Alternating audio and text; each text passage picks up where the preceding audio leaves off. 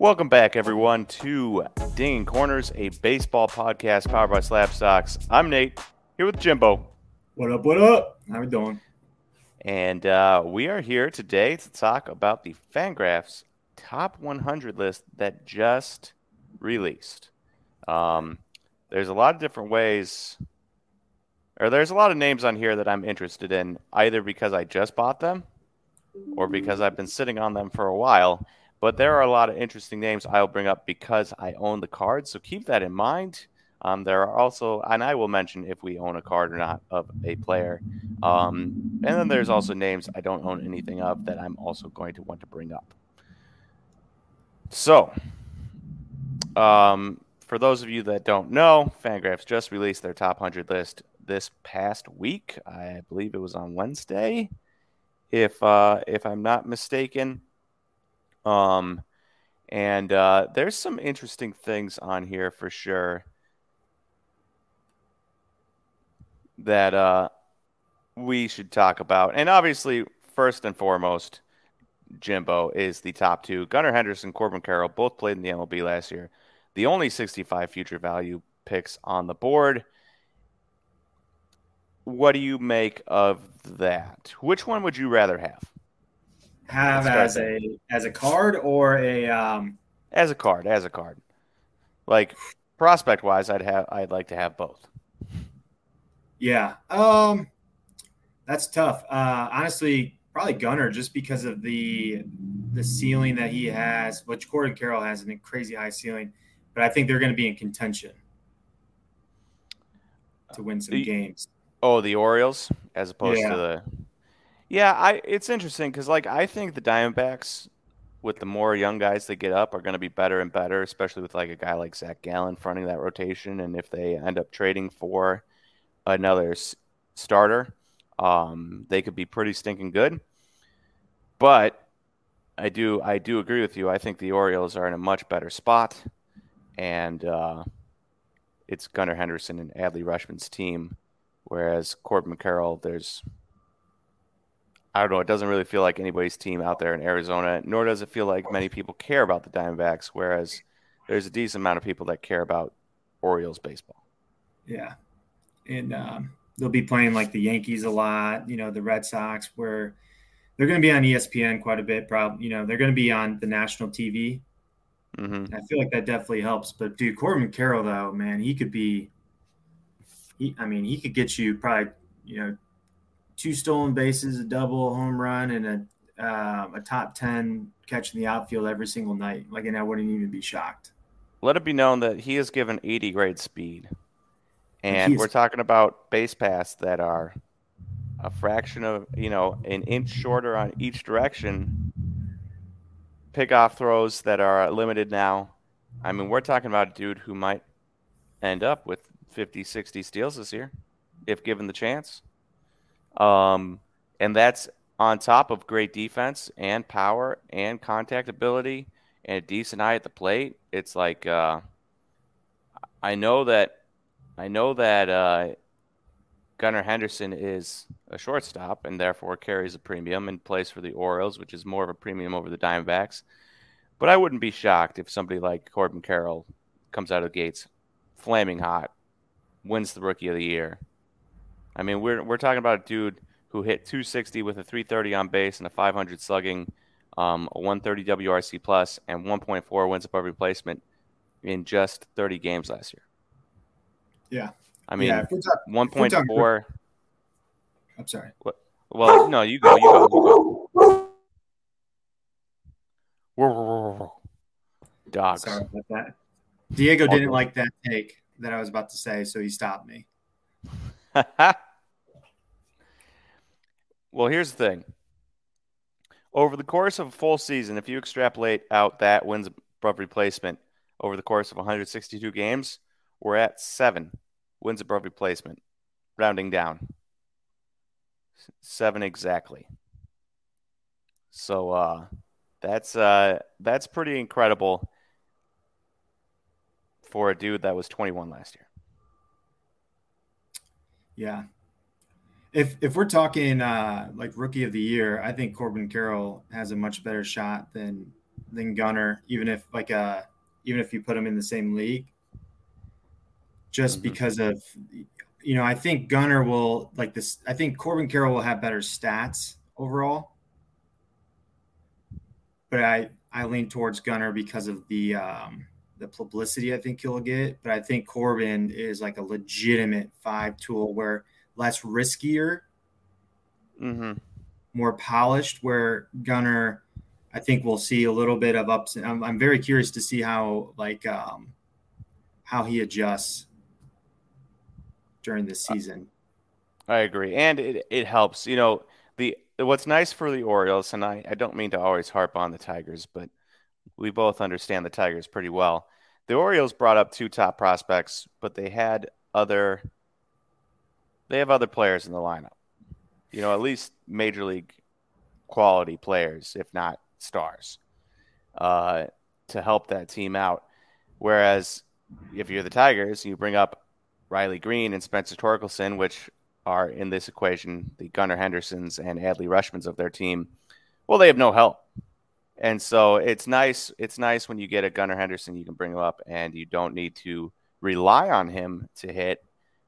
But anything he gives you is an additional bonus. Mm-hmm. Yeah. And and same with Corbin Carroll. I mean that that team was. They have so many young prospects. Alek Thomas, you know, um, guys like that, where it's like they're deep. They've got quality players. Yeah. Uh, in a couple of different positions where it's it's it's not too bad. I mm-hmm. guess.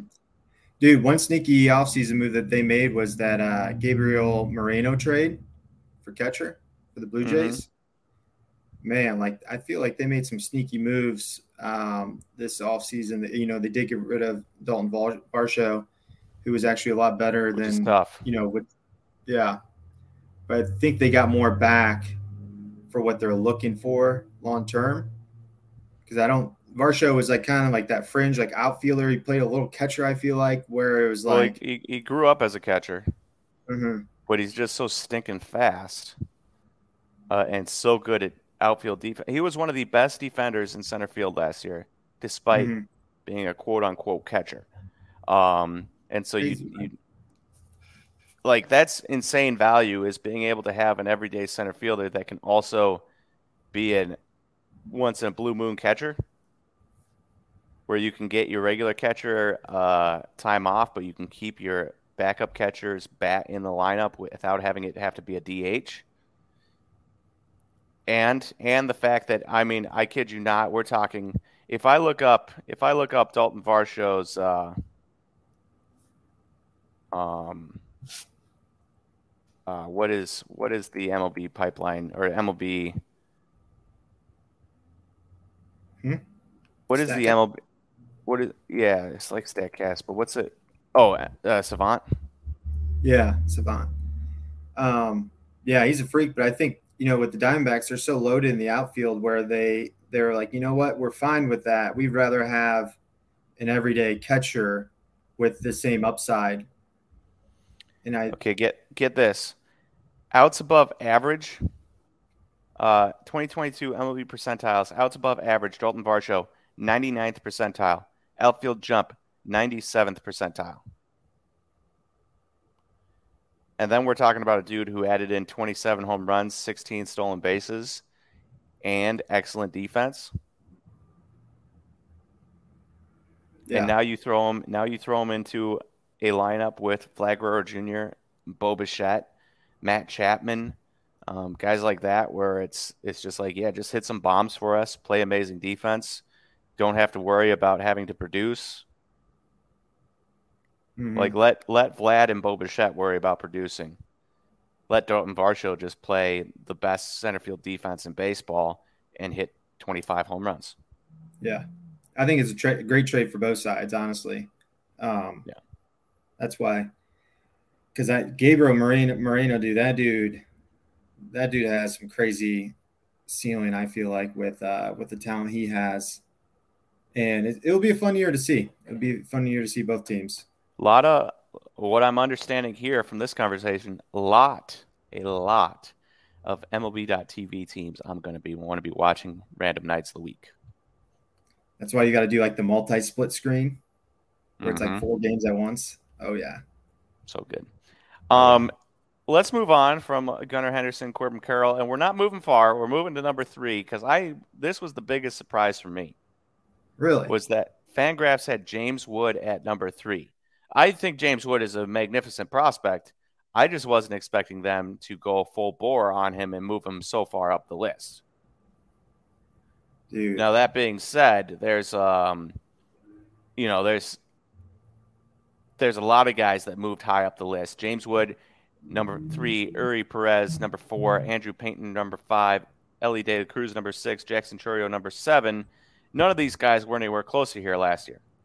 Drew Jones wasn't in the league. Jackson Holliday wasn't in the league. So number three through uh, nine, they weren't like anywhere close to either they weren't top 100 prospects at the start of last season or they weren't even in like the top 50 and then you look up and you get these guys that are in the top 10 it's crazy um, but i like it i like the uh, i like the uh, gumption of of the Fangraphs crew to if you love James Wood, move him up because we're talking about a six seven dude who can play an excellent center field or is projected to play an excellent center field with power for days. Obviously, now he is six seven. If he becomes six seven, two hundred eighty pounds, you know, as opposed to six seven, two hundred forty, eh, we're probably not talking about a center fielder here. Um, but maybe he could still be a right fielder akin to um, Aaron Judge or a left fielder, you know, um, in a little bit better mold than the Carlos Lee, Barry Bonds left fields that used to get played when they were massive old dudes. um, but I just, I just, I'm fascinated by this move up. And obviously, he was really good last year. Uh, he got traded to the Nationals midway through the year and didn't have as good of a year. But we're talking 19 years old in A ball, hitting 337 with a 453 on base and a 601 slugging with the Padres, and then hitting 293, 366, 463 with the Nationals. And while I don't know where he played or what league he played in off the top of my head with the Nationals um, for A ball, what I do know is moving moving all the way across the country, middle of the year, or hypothetically all the way across the country. The organizations are all the way across the country, even though I don't know, For you know, um, from minor league. But um, moving and changing organizations is not easy for anybody, I don't think. And yet, you take a 19 year old kid, less easy. And so, like, I always expect a drop. But when you have a drop and you're still above average, considering he had a 129 WRC plus with the Nationals, that has me pumped. I'm excited for that. Dude, this kid is le- legit. Like the Fort Wayne, um, the, the you know when he was with the Padres, that that the single A that he was in, he was in Fort Wayne, the Midwest League, which we all know it's tough league to hit in. And at 19 years old, he did phenomenal there compared to the league averages. And then even when he went to the Nationals uh, for their single A, he still hit well at 19 years old, even with all that. And he was traded for Juan Soto, which I can I'll tell you right now, they talk about that in the clubhouse. Like I remember like we had some guys, you know, getting traded, got traded for, um, and like, oh yeah, it's like, you know, um, uh, Anthony Banda got traded for a big leaguer, you know, like, and we would talk about that. Like, you'd be like, oh, yeah, this is my buddy Anthony Banda. He got traded for a big leaguer. Uh, when you're down in single A, like the, those chirps happen. You know, James Wood, obviously top prospect, you know, top uh, draft pick and all that. So you know he's kind of used to all that, but there's a lot of things that that go with that. And when he got traded and he still did well, I thought was very impressive. And honestly, he was one of the guys I was going to be buying a lot in the offseason because I thought there'd be like I when when he was with the Padres, I was excited for him to play in hitters leagues after like hitter leagues after single A for the Padres. Where mm-hmm. I'm like, dude, if he's hitting 337, 10 bombs in a tough hitters league. He's going to put up crazy numbers in the Padres, uh, the rest of their system. Um, I don't know the Nationals as well with the with the different leagues they're in, but this kid has some crazy upside. Yeah, yeah. I mean, it's hard to hard to argue with six seven, fast, power, good hit tool, uh, the whole nine yards. So he he is he is the real deal, and I I just uh, right now his prices real quick. Purple Auto just sold for 446 bucks. PSA 10 base auto 440. Um, BGS 9 before the list came out for 167. Red Lava, this is interesting. Red Lava PSA 10, I believe it's PSA 10. Yep. That sold for $16,500 on February 22nd. 16,000? 16 thou. Not surprised though. Isn't that crazy? I'm sure there's two other players we're going to talk about, but James that that will be fighting for the first overall next year on this list. Mm-hmm. But he's one of three that, if I had a guess, would be slotted in that that first overall rank. Well, I I I'm guessing four. I think you could do James Wood, Elly De La Cruz, Jackson Chourio, or Jackson Holliday. True, true. I forgot about Holliday. Um, but yeah, let's move on from James Wood. Uh, prices obviously popping off. Um, Eury Perez, young teenage pitcher in Double A. Andrew Painter, young teenage pitcher in Double A last year. Um, both incredible. Painter and Perez both jumped up drastically. De La Cruz, we've talked about quite a bit. Massive shortstop prospect. We don't need to talk about him, but he is at six. Jackson Chourio, also, we've talked quite, about quite a bit at seven. Um, and he is a year younger than any, at least a year younger than anybody above him. Um, and he is even younger than uh, Drew Jones and Jackson Holliday, who are the eighth and ninth place guys on this list. Um, which is you know crazy. Now there is some concern about Jackson Chourio, uh, just real quick from my end, and it it is just essentially that like he did well in high A. And he did pretty well, or he did well in low A and pretty well in high A, um, and really low BABIP in high A as well.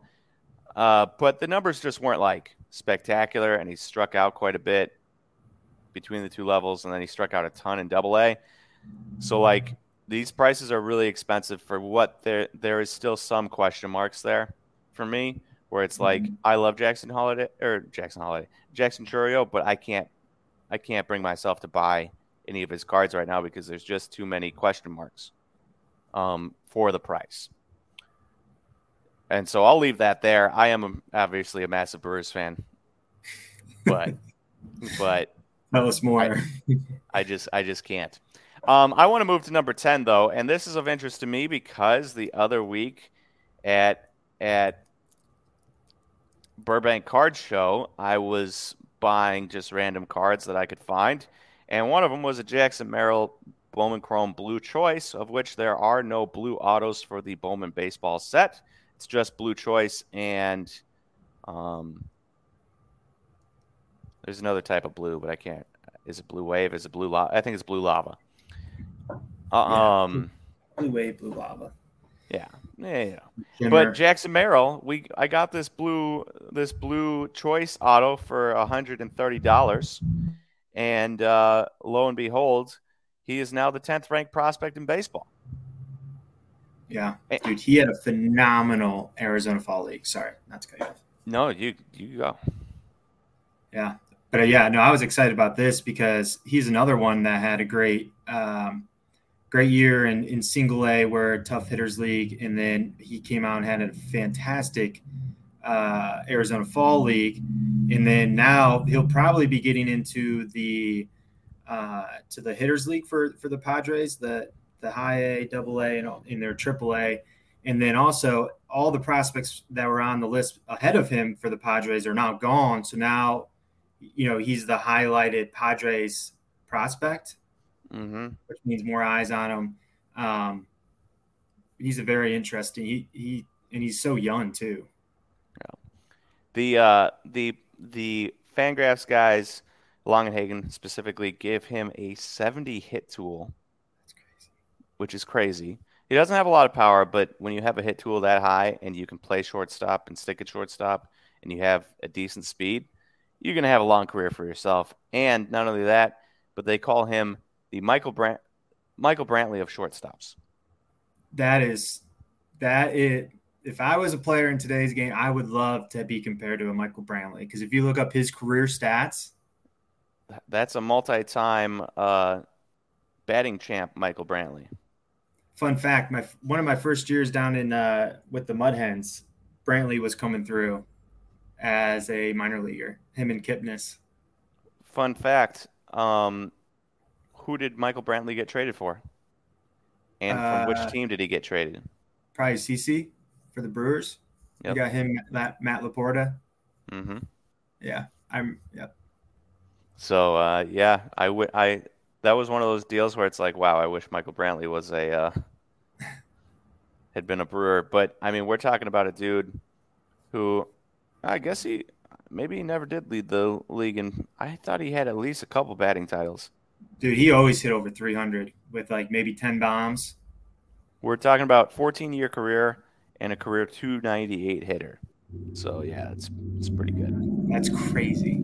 And and a career 34 win above replacement. Dude just knew knew how to hit. Yeah. Um. So yeah, Jackson Merrill. I'm sitting on this blue Mojo Auto. I'm excited about that now because it's like for the price. I wouldn't be shocked if the next time this sells, it's double. With him chilling at tenth. Um. But we move on. We move. Oh, actually, let me let me grab some Jackson Merrill uh, prices real quick because that's always good to if you're looking to get into Jackson Merrill autos yourself. Base auto 53, 55, PSA 10 175, uh, gold shimmer $495. So, you know, they have gone up. Um, let's find out where Let's go to the first sold and find a. Wow, somebody spent $250 on his first auto. If you ever want to see why people buying right away is crazy, Bowman Chrome base auto Jackson Merrill, November 23rd, 2022, 250 bucks. November 23rd, 250 bucks. November 23rd, $200. And then a purple auto sold just a couple days later for 300. Hmm.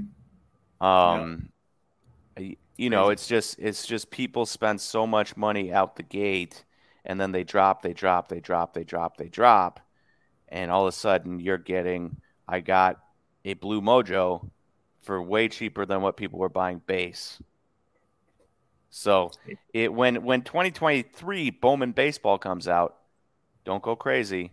Don't buy right away. You don't have to be the first person to buy a base auto off of eBay. Mm-hmm yeah, in the beginning you want to buy the rare stuff because it'll be the most supply of the golds and the oranges and you know reds and all that in the beginning, which is weird because it's unlike you know a lot of the other sports where you you want to almost buy the golds and stuff early and then you buy the base and the you know the the more produced stuff later on. Mm-hmm.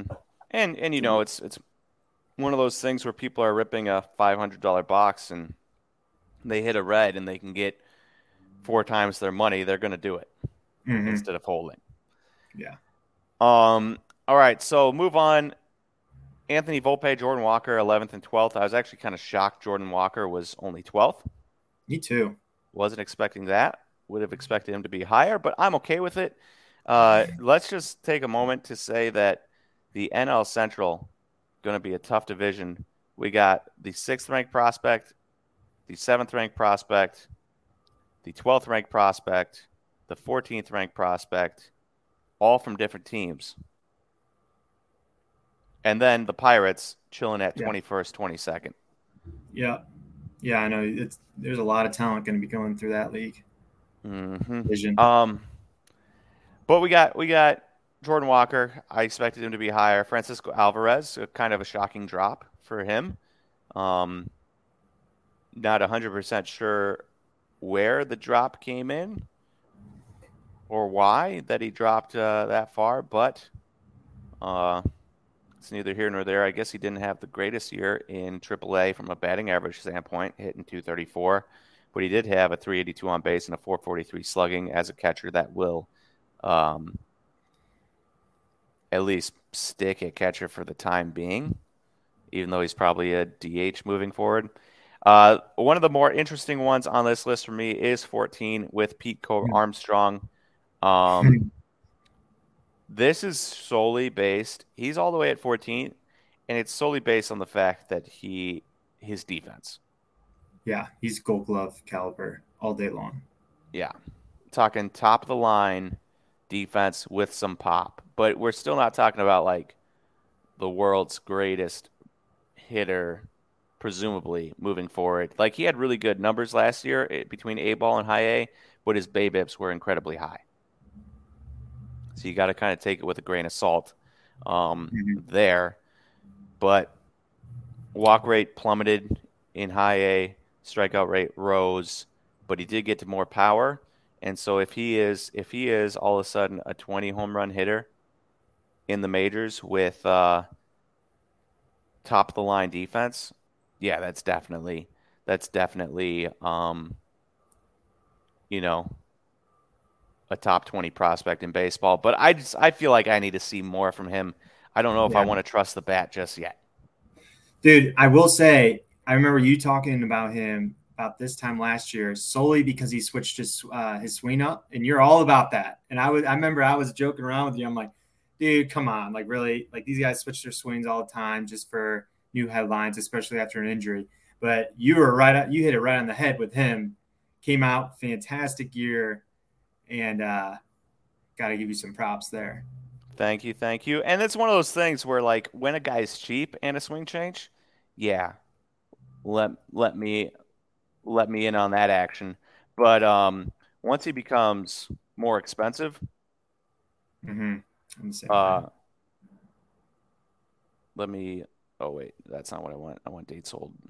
Um, once it becomes more expensive, then it's like, all right, if I didn't buy in early, I'm not going to buy after the swing change and the first good year because I need to see more. Because we're talking about a PSA 10 refractor auto selling for 700 bucks. Oh yeah, that's pretty no. expensive. I don't think I would take that risk myself. A, a PSA 10 gold auto selling for 35.50. Woo! 3,500 fifty dollars. If I just look up gold on sales mm-hmm. history along with Bowman Chrome, um, if we go back to wow, oh that's Gold Wave. Let's go back to all right, October twentieth, twenty twenty one, five hundred sixty bucks. PSA ten, thousand dollars. This is still expensive, but it's exploded from there. So you can see, you know, it's it's tripled in price. That's where I say, all right, I'm out on this guy until I see, you know, you know, mm-hmm. until I see a second year of hitting. Otherwise, I'd be selling all day long if I. Me too. But that's also another reason why I like to take risk on some of these younger guys. You know, with the with the talent, high talent, with uh, that are like coming off an injury or something. If you truly believe in them, you can get some of these so cheap, and then they could have one good year and like you said, like if I had a Pete Crow Armstrong of any of those, I'd be moving them at those prices because there's other players I like that I could do more, you know, more with with that money. I feel like. Yeah, just find the next guy. Mm-hmm. Easy. I mean, not not easy, easy, but like, you get my point. Yeah. Um, all right. Uh, moving on. Jordan Lawlar, fifteen. Brandon Pat, or Fat. No, no. Can I do number sixteen? Oh yeah, yeah, yeah. Do it. Brandon Is that how you say his name? I don't know. I just remember the the uh, Bowman draft when he was in it, and and I was doing a bunch of breaks, and that was the thing. I didn't know how to say his last name, so I'd be like a Brandon, and I was like, oh, this dude's gonna be nothing. And then he ended up, uh, I think he had like the most strikeouts in in the minor leagues last year. And then in my head, every time I see his name, I just think about the the case breaks I was doing of that guy, making making fun of his last name, and then now he's actually like like full on legit. You know what's crazy is like you there's I've talked to you about this before. Baseball names where you see a name and you just like you're like, yeah, that's a baseball player or yeah, that guy's going to fail. With a name like Brandon P F A A D T. That's a guaranteed. That's a guaranteed. This guy was going to fail. In my mind, like I would never yeah. buy that guy because of his name. And yet, and yet, here we are. He's a top twenty prospect. And it should be noted. It should be noted that at 14, Pete Armstrong is the last 60 future value prospect. And then there's Jordan Lawlar at 55. Mm-hmm. The, it, they always note this. The difference between Gunnar Henderson and Corbin Carroll and Pete Armstrong is massive. The difference yeah. between Gunnar Henderson, Corbin Carroll, and Jordan Lawlar is just gigantic, even though there's only, you know, 15 spot or 14 spots between Henderson and Lawlar. It's mm-hmm. a massive, massive change. The difference between Jordan Lawlar and Henry Davis, despite it being 24 spots it, or 23 spots, is much smaller. And the difference between uh, Oswald Peraza at 40 and Edgar Quero at 80 is even smaller. Um, so the the ranking spot in these, like being ranked 40th as a 50 future value as opposed to 51st like Logan O'Hop or O'Hoppe at 50 future value, that's not that important. It's the more important part is the future value um, ranking. Yeah, I'm glad you brought that up. So so don't worry if your favorite guy, like I just bought a Gavin Stone chilling at 59. I just bought an auto of him. I'm not worried that he's 59 because you could move him to, you know, 99, or you could move him to 40, and it would still kind of be a very similar outcome. Dude, you bought a Gavin Stone after poo pooing on on my take on him when uh, on the release day. I did buy a Gavin Stone, and the reason was it was a good deal, and it was a gold shimmer auto. That's all that matters. A good deal. Yep. I just I had to bring that up. Yeah, yeah, yeah. I do. I do remember our conversation where I was like, I don't think he has a spot, but I don't plan on holding it uh, past like this month. So, you know, I'm not, I'm not, I'm not waiting for him to get a spot in that in that roster. Um, all right, so we got Brandon at 16, Grayson Rodriguez at 17. That's quite the drop. Uh, Marcelo Meyer 18, Brooks Lee 19. Now this is an interesting one that I want to talk about. Miguel Bleis yes. or Bleis, um, for Boston at number 20. Very interesting. Uh, he is one of the youngest players in in the minors last year, along with you know like a guy like Chourio. In fact, his birthday was is March first, and I believe Chourio's birthday is March fourth, March eleventh. They're ten days apart in age.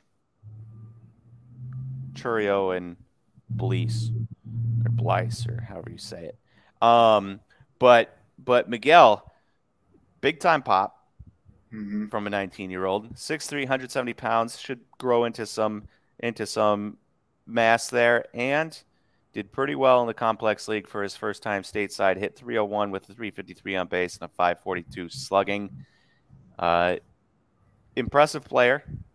You know, there's a couple things in there that are like, ah, would have loved to see the walk rate a little higher? Sure. Would love to see the strikeout rate at 27% lower? Sure. But considering he was stateside for the first time and still put up decent numbers, I'm interested. And going back to, you know, some of the outside sources, you know, compared to not always looking at the stats, I have heard so much about this kid from so many different people like within baseball, like the scouts and, you know, going to Twitter like how you how you talked about uh, Jackson Chourio about how you know you you just kept seeing things on Twitter over and over and over. Mm-hmm. I've seen so much on this kid, and I think he's going to be one that could really not surprise us this year this year because they already have him at 20th overall, but he could be one that's like just explodes. Yeah, shoots way up. I mean, we're talking about a kid who put up great stats, has great scouting uh, a great scouting report, and a little caption here. Bleis has some of the planet's sexiest bat speed and produces shocking power for a young hitter his size. You know what? And then and then a little further down, this is one of the two toolsiest prospects in all of the minors, and one of the players on the top 100 who has a chance to Chourio, i.e., leap into the top 10 overall prospect mix within the next year. Let's go. I didn't even read that. I had beforehand. Yeah, not even surprised because he could be one, but also he could be one that just totally tanks. But he, he's a very, very interesting one. If you have some of him, I think it's worth the risk to hold, honestly. I would. Yeah. And we're talking refractor auto just sold 290, so it's not exactly cheap. Uh, straight blue non auto sold for 118.88. Weird number. Um, I think the last base auto I could find, I looked this up the other day, sold for 100. Oh, really? So yellow is- auto yellow auto PSA 9 selling for 500. So like we're not talking cheap here, but we're also talking like base auto 100 if he Chourios, quote unquote, well, Chourio autos were 400. So you still have a ton of room. That is true. A, a ton, a ton, a ton of room. Oh, that's not the way I wanted to go. I would love to get a red auto of his little color match. Oof. That would be nice. That'd be real nice. So yeah, so uh, Miguel, very very interesting player, and definitely the type of guy that ton of upside. You know, like Pete Armstrong, very interesting, but based on strength of defense. Uh, whereas I could see him becoming a top ten prospect, but like it would involve getting to more power and this and that. I don't, you know. Whereas Blyce pretty easily could become a top 10 prospect just due to age. And same with number 21, Termarr Johnson. Um, he just got hurt yesterday, hammy issues. Oof. Yeah. He is quite possibly the youngest player on this list, or one of the youngest players on this list at not even close to 19 yet. Um, what what happened to him? Hammy. Hmm. Hammy strain. You know, it's early where you know they'll shut guys down pretty early if, on just about anything. Mm-hmm. But hammies, man, I feel like those just kind of linger. I agree. They just uh, some of those soft tissue uh, injuries you hear guys get, and it's like it never goes away. Uh, mm-hmm. Uh, real quick, Termarr Johnson, base auto redemption, hundred ninety dollars last sale. So do it that way you will. An orange, an orange non-auto sold for three thirty-five. Um, so uh, uh, healthy prices, but also Termarr, 18 years old, only five seven, but gets to gets to power. Plays second base, plays shortstop, though they project him to be more of a second baseman. But a 60 hit tool, 55 power or 60 if he can get to it, um, and playing second base, like a 60 60 tool hit, 60 tool uh, power uh, second baseman. I can get on board with that. Plus, mm-hmm. you'd be adding into all those other good Pirates minor leaguers, and they're going to have a pretty good team here coming up if they can figure out their pitching end. Mm. Yeah. Who is number 22? One of my favorites early on. Mm hmm. Endy Rodriguez That's is number 22, also a Pirate. You have anything yeah. you want to say more about him? I know we've talked about him before on yeah. this podcast. We talked about him a lot, but the the biggest thing that that I that I like about him, um, he's going to stay at catcher because they said his defense is incredible. Um, but also uh, his hit tool is a 70, and I'm, this year I want to see if he gets in that power. If he gets in that power, starts hitting with power, dude, he could jump up like a Gabriel uh, Moreno did, mm-hmm. and a Francisco Alvarez. Um, but he's an interesting one. Yeah, very. Um, and if you're looking for his autos, they are in Mets jerseys. So you're not looking for the wrong guy if you run into a Mets jersey, Endy Rodriguez. All right. Uh, 23, Brett Baty. 24, Ricky Tiedemann. 25, Mick Abel. Uh, 26, Kyle Harrison.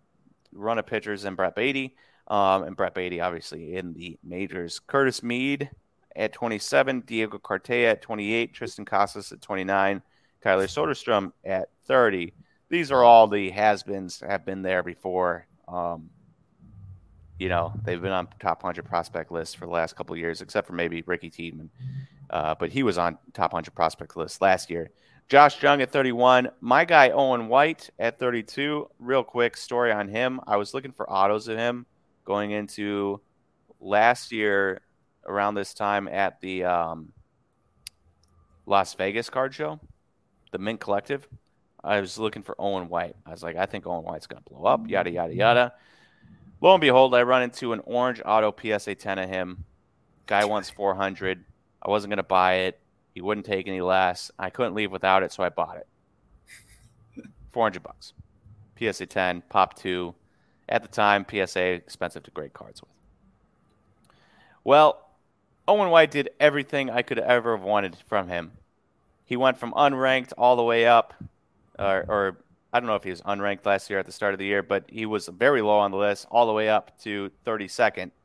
And yet, if I were to sell that today, I would lose money. I would lose a significant amount of money, likely. Um, and this is just this is just a uh, a nice warning for you all. I know it's it's also part of the the world we live in now with um with with prices and sales, but uh, it's just one of those things that you know even with all of my day to day in the sports card market um, work, I still and being in buying and selling of sports cards for a while now, um, full like full time for like six years. Um, I still fell into the trap of like, I want this guy. I find it. I find a nice card. I find a PSA 10. I just couldn't walk away, so I spent too much money on it.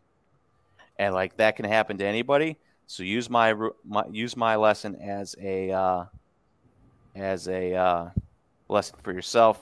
Don't fall into that trap. If you like a guy and you you're not comfortable with the price, don't pay it. Because mm-hmm. I wasn't comfortable with the price, but I couldn't walk away from it. Mm-hmm. So yeah. Uh, um, on the, yeah. On the flip yeah. side of that, though, if if you do have like the rare stuff, the oranges, the golds, and the reds, where you can hold steady on prices on a lot of those guys for the same thing. Where if there's someone that really believes in them, a lot of times they'll be willing to pay up for them. True, which I did. I should probably put that up for sale now. He's the thirty. I I don't know part of me is like maybe I should just hold and see how he does in the majors, and part of me is like I should probably just get like two hundred bucks back out for it if I can. Nah, dude, put it up. What I feel like for baseball is the best thing to do is you have everything up for like a for a buy now best offer. Yeah, and you just wait. A, you just see wait. if somebody buys it. Yeah, because prospecting is so like so odd where things go like like comp like comps on auctions are so drastically lower than than the buy it nows because you got to wait until someone really wants it to to mm-hmm. buy it. Then you know wait you know if you send it to an auction, people are like they might forget about an Owen White, and if you only have five to seven days of auction time, it's just a small. I don't know. That's how I feel with baseball only. I get that. I get that. Um, and I and I agree. I wouldn't be putting up for auction. Uh, what was interesting to me was that they put Bobby Miller and Hunter Brown behind him at 33 and 34. Obviously, we just talked about the fact that ranking spots doesn't really matter, but they definitely would have had to have thought a little bit like, all right, which one are we going to put ahead of the other two? You know? Uh-huh. And they had to choose some way. And so there at least must be a little bit of a nod to Owen White here ahead of, at least in my mind, ahead of Bobby Miller and Hunter Brown. Um, because because you have a group of three pro, uh, pitching prospects all in Double A, or not in Double A, um, Double A, Triple A, and MLB. Sorry, I was looking at the wrong grouping, and I'm like, wait a second, Hunter Brown was in the MLB last year. Um, so there there there was like a small, I don't know if it was Owen White because he's the youngest, um, or what, but at least a small nod to him, I I imagine. Mm-hmm. Um, interesting to me at 35, Colson Montgomery. I also picked up a refractor PSA 9 auto of him for 115 at the Burbank Card Show. Um, yes, Jimbo. Yeah, sorry, I wanted to bring up so him and Coby Coby Mayo are two that I have been hearing a lot about as well. That are ones to keep an eye on for this, like in the beginning of the season, because they could jump up pretty quick. Because I know a lot of like the scouts and stuff are keeping an eye on them, and I think they're just waiting to see them to continue their success for them to feel comfortable shooting them up. Where I could see those two getting in the top 15. I'm actually selling a Coby Mayo auto in two weeks on the uh, on the uh, PWCC auction. There you go. Because yeah. that dude has crazy power, but he has like a super odd swing, like a Hunter Pence type. Oh, I love Hunter Pence. but he taps into power where he's an interesting one. Hmm. Yeah, I uh Coby Mayo. I wasn't planning on buying a Coby Mayo, but I got a PSA 8 base auto for $16 on the PWCC live stream one week. I said, "Well, I guess I'm I guess I'm taking Coby Mayo." Um, I'm actually kind of I'm I'm curious as to what his uh, also great name. Uh. I'm curious as to what his autos are doing right now. Let's see his last base auto. His last raw base auto sold 51. There you go. So, I mean, PSA 8, you can take a little bit off of that, but I should still be able to clear 30, right? And yeah. it's those little it's those little wins. They add yeah. up after a while. I think he's going to go up though after this because he I think he was he had some injuries. Uh, if I remember right last year. Or not. Um played in 102 games. Okay, maybe not. Ooh, look at that strikeout rate. 34% last year in double A. Alarm, alarm. That is an alarm. Um, and for me, like, would I like to hold Coby Mayo and just wait and see? Sure, but if you think you can make money, there's always the next guy. That's true. And it's a PSA 8, so. And it's a base true. auto. Uh, so yeah, so Colson Montgomery, interesting to me. You know, he was in 2022 Bowman Bowman baseball, and uh, now he is the 35th pick in baseball, and uh, he's a shortstop by trade. But I've seen some people think he might be a third baseman as well. Um, so we'll see what happens there. But for me, just a name to a name to keep my eye on. Um, he also played in Double A last year and did not put up good stats. A lot of guys that played in Double A last year that didn't put up good stats in their first try, and that is a reminder that the difference between high A, A ball, high A, and then jumping to Double A is drastic.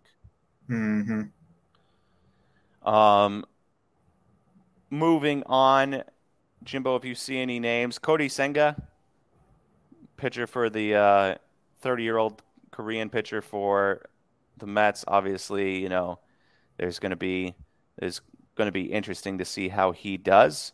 Um, or is a Japanese pitcher for the Was he Japanese or Korean? Uh, now I can't uh, remember. I better look this up. I don't want to be wrong. I feel like it's probably Japanese. I think he is Japanese. All right. My bad on that. Not Korean, Japanese.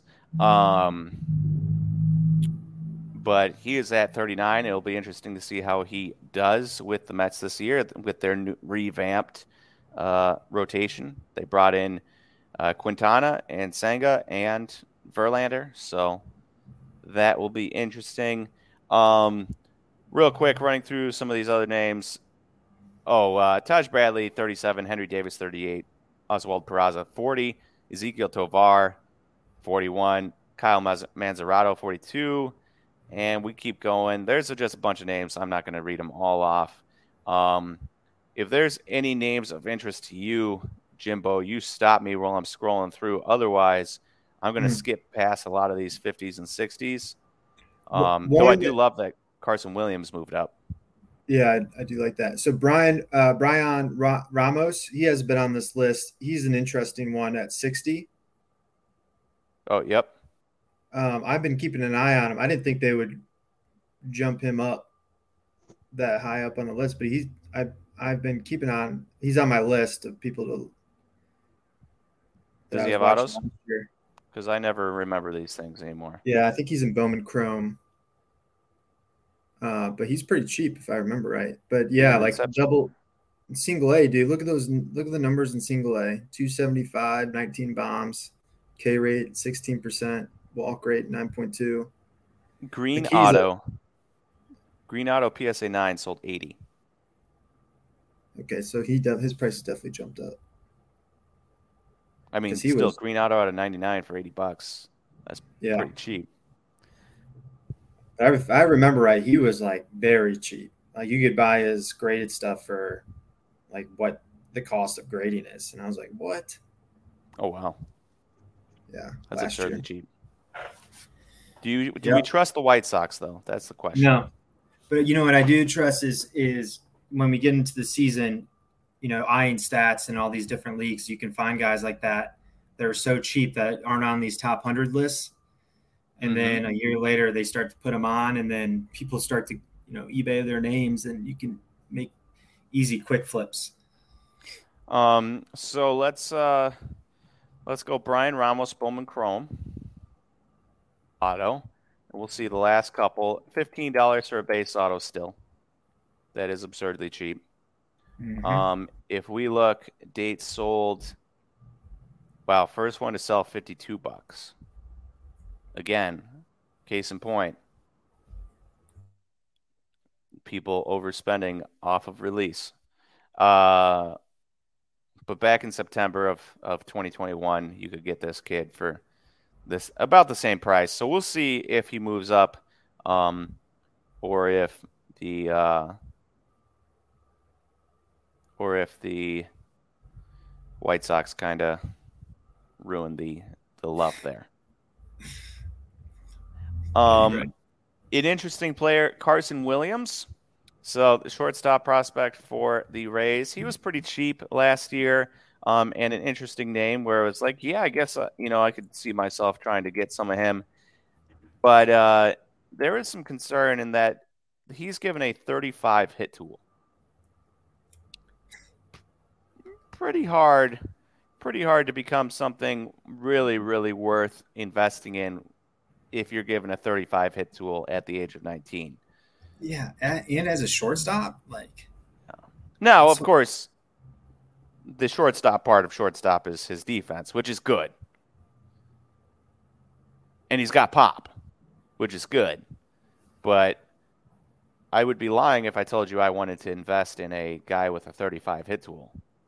Because everything else, if you don't have a hit tool, everything else has to play up for you to be a, a quality major leaguer. Whereas if you have a hit tool, then all of a sudden, like you can grow into a couple things or or develop defense, and it's like okay, you know they're going to keep giving you shots.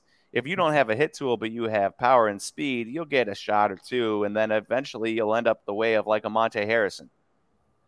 You know, where you just keep signing minor league deals um, because uh, you know you got to have you got to have you got to have Joey Gallo type prestigious power to have a hit tool that low and continually get jobs. I mean, look at Miguel Sano right now. Oh, Miguel yeah. Sano doesn't have a job. Yep, that's that's why I like to find some of the like the the good frames, like people with good builds with with a good hit tool. Because mm-hmm. a lot of times that other stuff, you know, it follows. Like it, it, they start to grow into it. That's me. Uh, a good hit tool and a great eye at the plate. Mm-hmm. I love that baseline. Yeah. Interesting one. Zach Neto.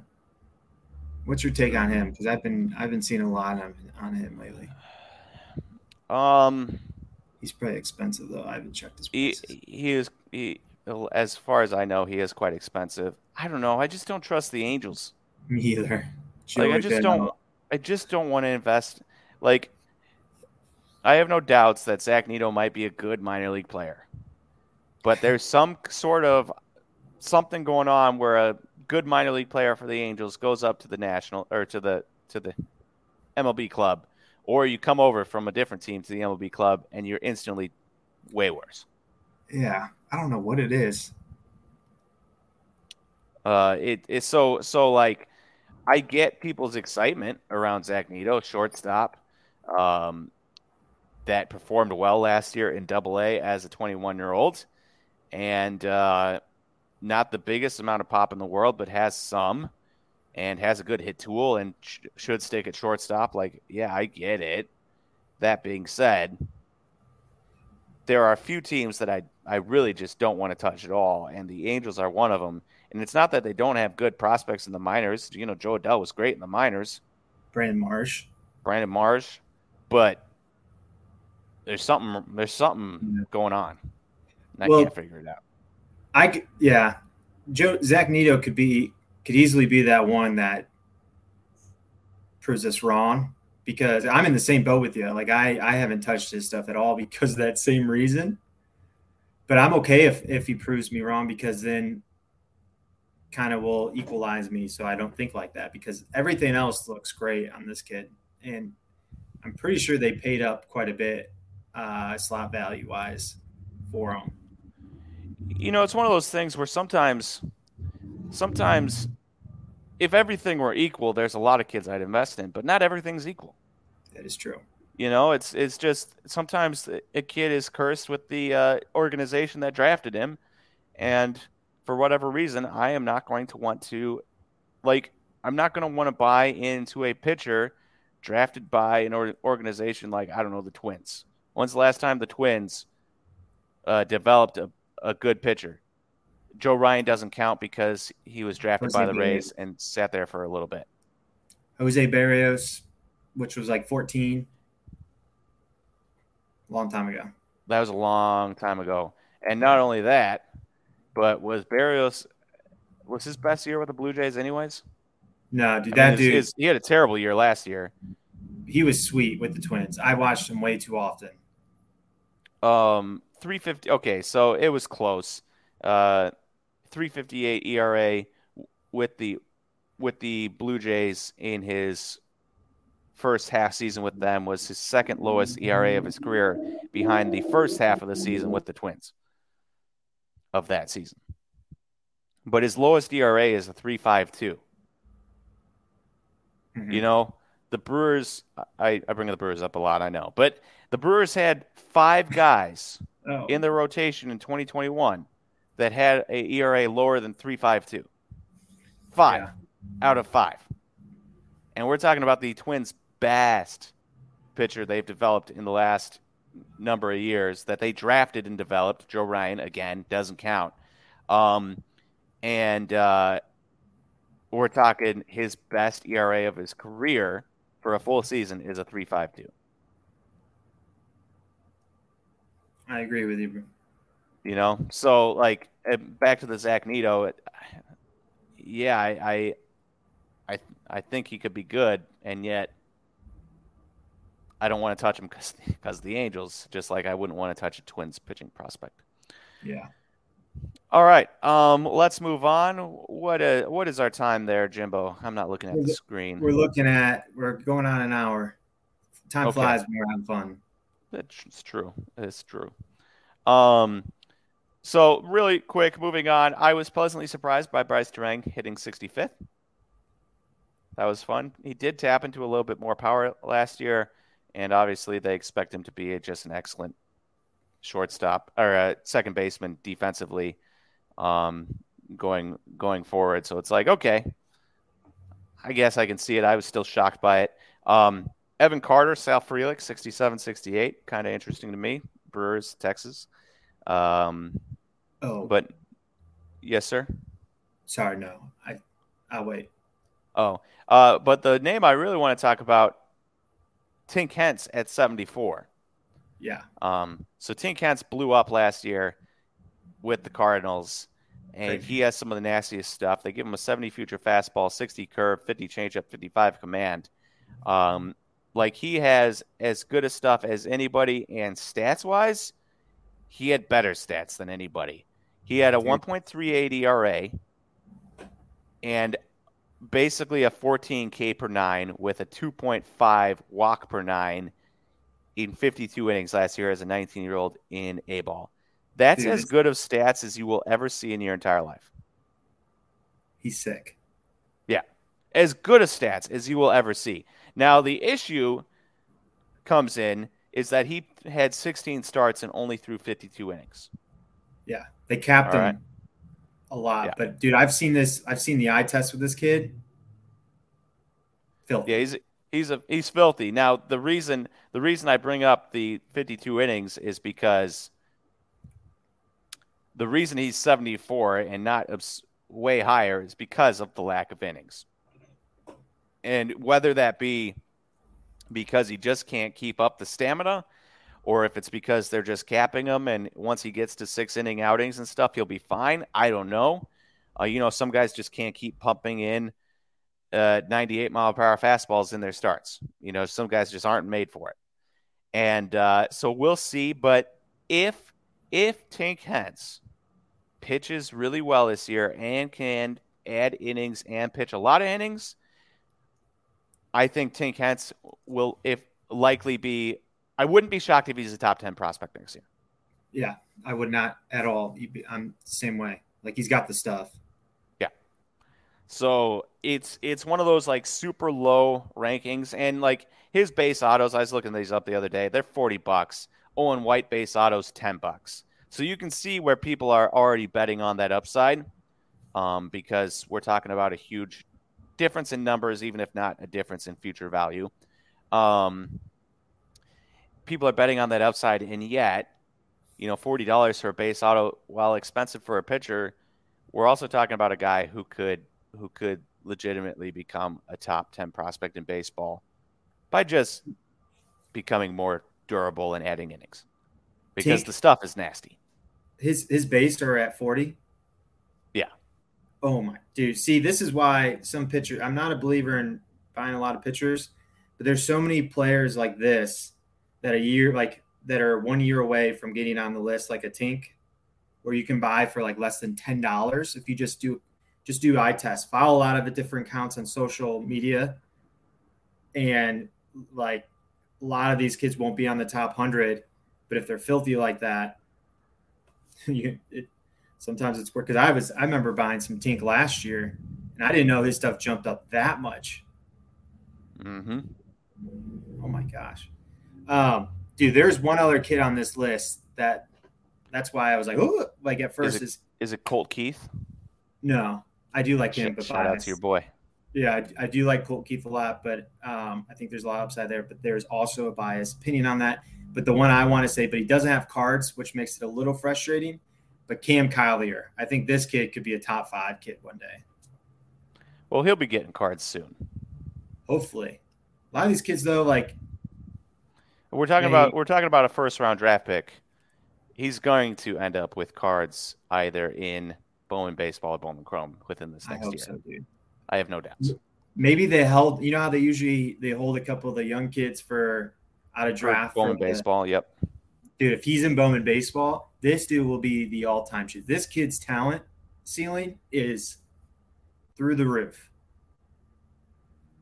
He has massive, massive power, and you know what we like to say: massive power in Great American Ballpark in Cincinnati means you have the most power in baseball. I imagine this dude with 70 future game power right hand. Oh, bats left-handed. Well, it'd be nice if he batted right-handed with that short porch, but throws right-handed. Um, imagine this kid in Great American Ballpark. This game over. I can't believe that, that his hit tool is only a 45 because I feel like it should be higher than that. And I think they were kind of modest on that. But this kid, man, I'm telling you, this kid's going to be fun to watch. Yeah the. And, you know, it's it's one of those things where like, I mean, we don't. They talk. They both do eye tests and also talk to a ton of scouts before they put these lists together. True. So like, so like they're if if they're projecting a 45 hit tool, it came from a lot of people uh, talking about his hit tool where they settled on a 45. Um, but 45, that's close to 50, and that's good enough for me. Well, yeah. Usually, I don't debate on that because I, I agree. Like Fangraphs to me is is the most reliable source. so for the fact for me to even doubt them for this one time only, like I feel like it's warranted for this one kid. Yeah, and and and, and again, they can't be wrong. I'm surprised you didn't want to bring up. Um, well, number one, Edgar Quero sitting at number 80. Uh, like that. I'm actually kind of shocked that Jeferson Quero didn't make the list, mm-hmm. um, mm-hmm. considering how insanely good his defense is at catcher. Uh, but Edgar Quero at 19 making the list for uh, catchers there. I like that. Interested in that. Um, but I'm surprised you didn't bring up Gavin Williams. Well, I was, but but the so if you scroll up a little bit, there's a few. I know we went faster all of them, so we don't have to go into it. But I wanted on record a, a couple of these players. Alex Ramirez is one to to look into. I think that kid is great. Uh, obviously Colt Keith, and then you brought up Edgar uh, Edgar Edgar uh, Quero. Those like those are the ones I, I find very interesting. And to me, the bottom half of the list is what I get more excited about because this is where you find the deals. It's true, uh, though not as much anymore. True. Like you know, Kevin Alcantara sitting at 74. His prices came out out of the gate hot, and then he got traded to the Cubs. Um, but he's still. Let's look up Bowman Chrome here. I, what? A, how did I? He had a solid. Oh, uh, Kelvin. I, I, wrote Kelvin. Kevin. Um, Kevin Alcantara, Bowman Chrome. Let's see here. I mean, we're talking about a purple non-auto for 65 bucks. You know, not not cheap for being the 70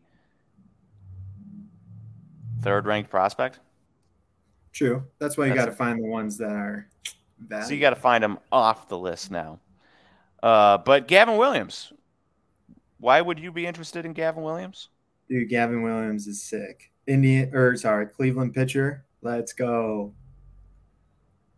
Do you still have that card?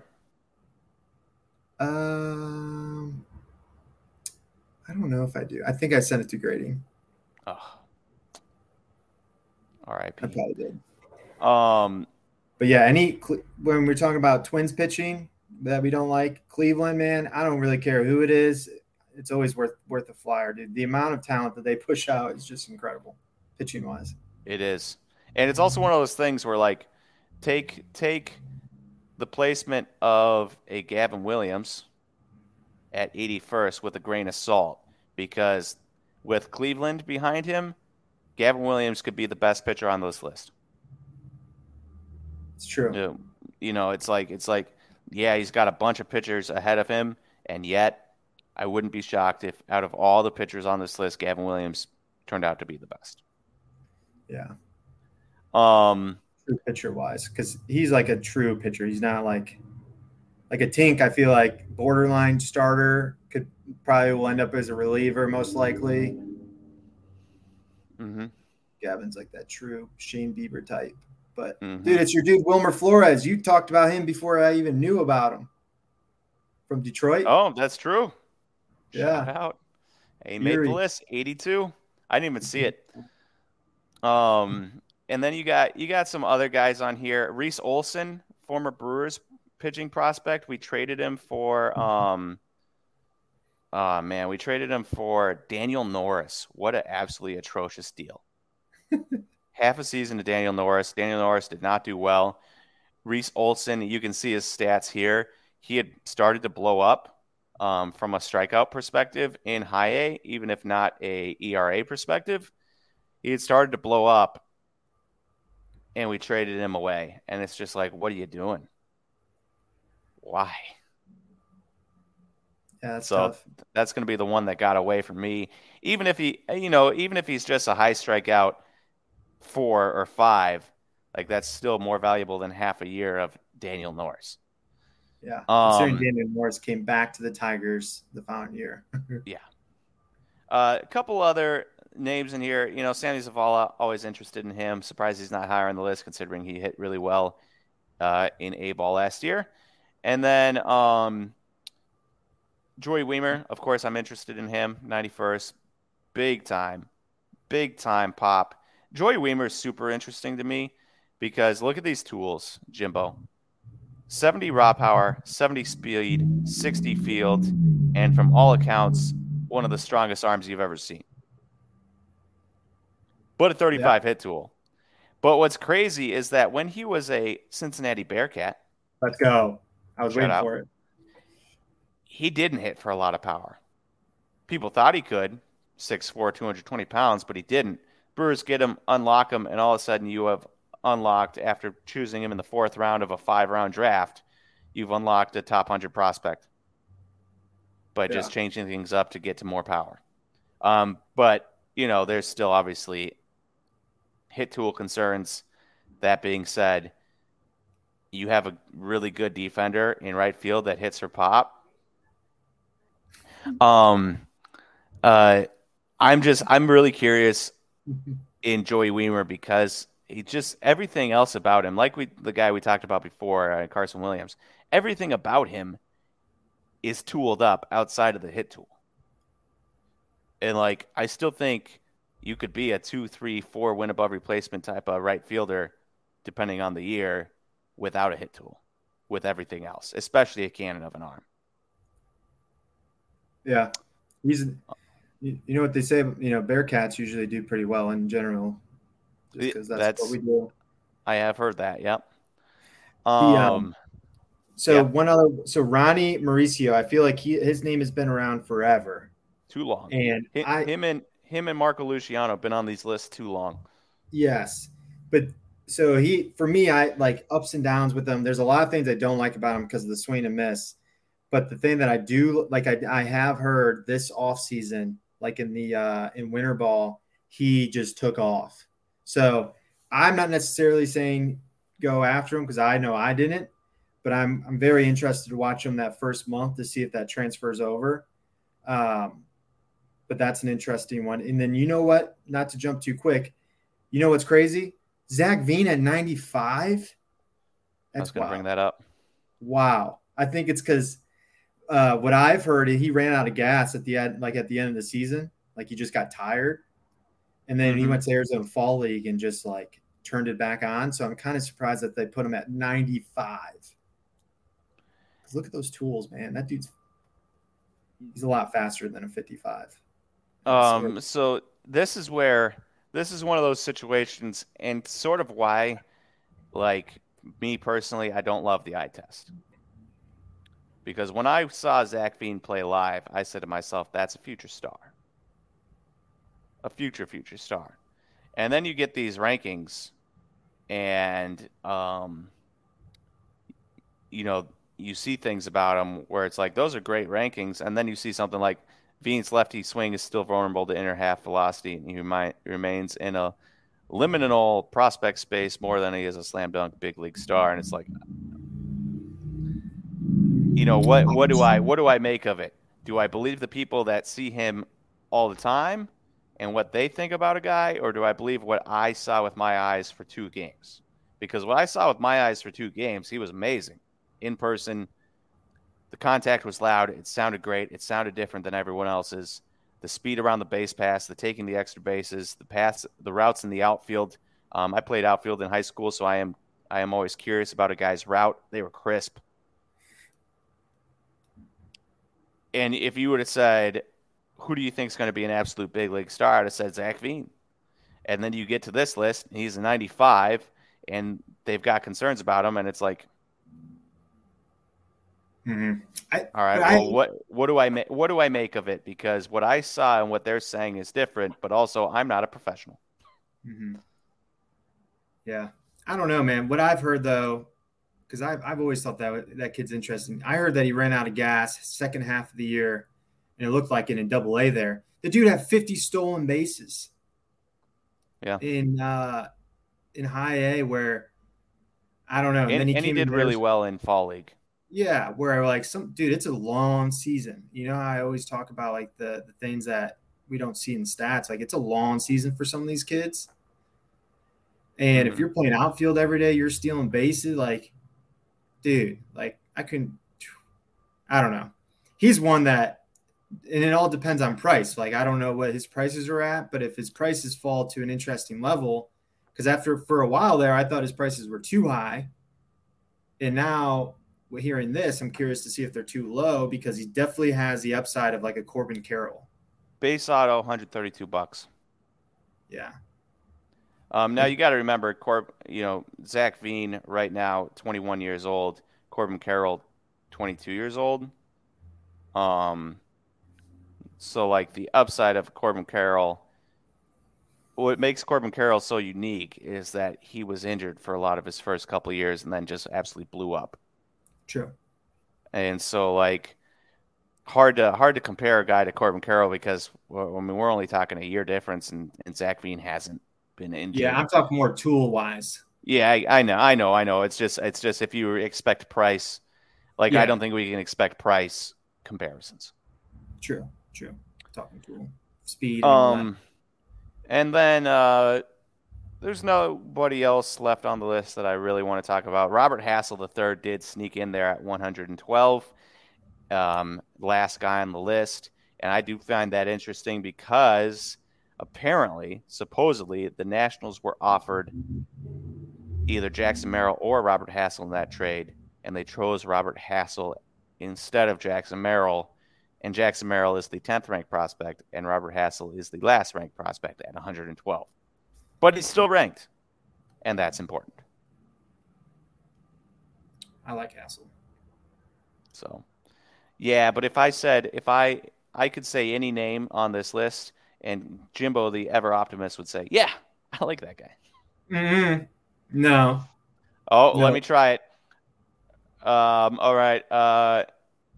You can't do one I talked about before. Gordon Graceffo. What? Gordon Graceffo.